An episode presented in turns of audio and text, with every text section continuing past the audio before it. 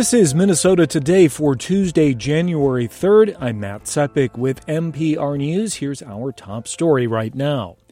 Heavy snow, along with some freezing rain and even some reports of thunder and lightning, continues across much of southern Minnesota.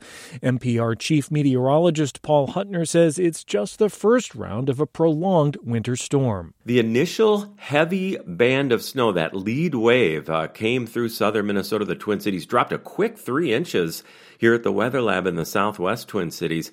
That lead wave will slide north as we go through the late afternoon and evening hours. That'll a bit of a break in snowfall for many of us, might mix with a little light ice at times before snow picks up again, but steadier and lighter as we go through the overnight hours right through Wednesday. By the time it's done, snow totals could exceed a foot in parts of southwestern Minnesota and 5 to 10 inches in the Twin Cities.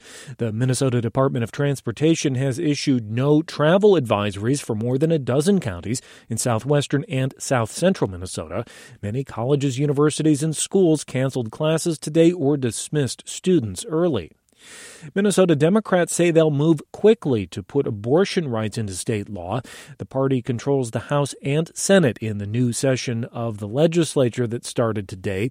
House Speaker Melissa Hortman says a bill to confirm access to abortion and contraception will be among the first that lawmakers consider. The electorate sent a really strong message to their elected leaders in the state of Minnesota that they value their reproductive freedom and bodily autonomy. If you don't have bodily autonomy, you don't have anything else. That was the most important issue. Republican House Minority Leader Lisa DeMuth says her caucus will try to temper the legislation. We are a pro life caucus and we are very proud of that, but we need to have conversations. I do know that Minnesotans are not extreme. Abortion should not be legal up till the moment of birth, and so there's conversations and work that we will be doing together and having those conversations. The reproductive rights bills will be House File 1 and Senate File 1, a symbolic nod of importance. Governor Tim Walz lent his full backing today to a proposal that would allow people to obtain a Minnesota driver's license regardless of their immigration status. The driver's licenses for all push has come up short in prior sessions, but a new power balance at the Capitol is giving supporters hope. Dozens of backers crowded into a press conference to make their case.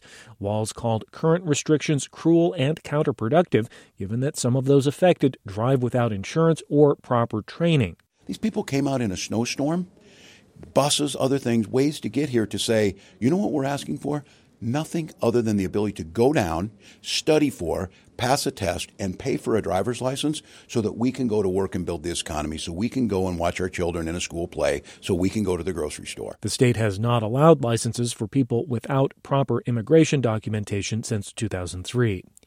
Incoming Hennepin County Sheriff Dawanna Witt says she'll work to improve the sheriff's department after a tumultuous few years.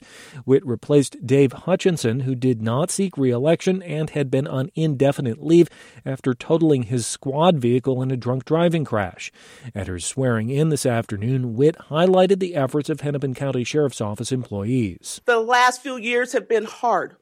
Yet these men and women continue to put on these uniforms and put on this badge and act in a way of honor and integrity to ensure the safety and security of all people, all businesses, all visitors to Hennepin County. And I assure you, that I will lead them into making sure that we do better. Witt most recently oversaw security at the county jail and courts.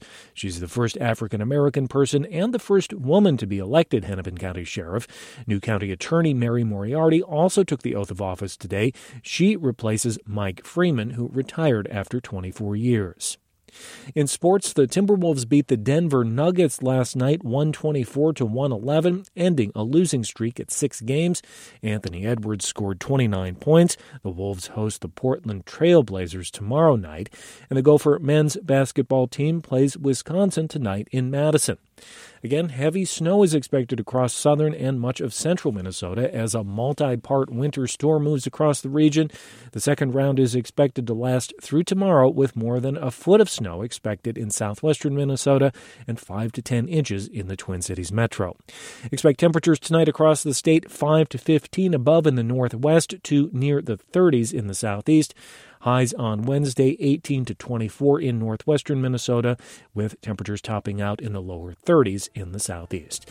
That's it for Minnesota Today. Thanks for listening. I'm Matt Sepic. Cathy Wurzer will be back in the morning with an update. Until then, stay healthy and stay safe.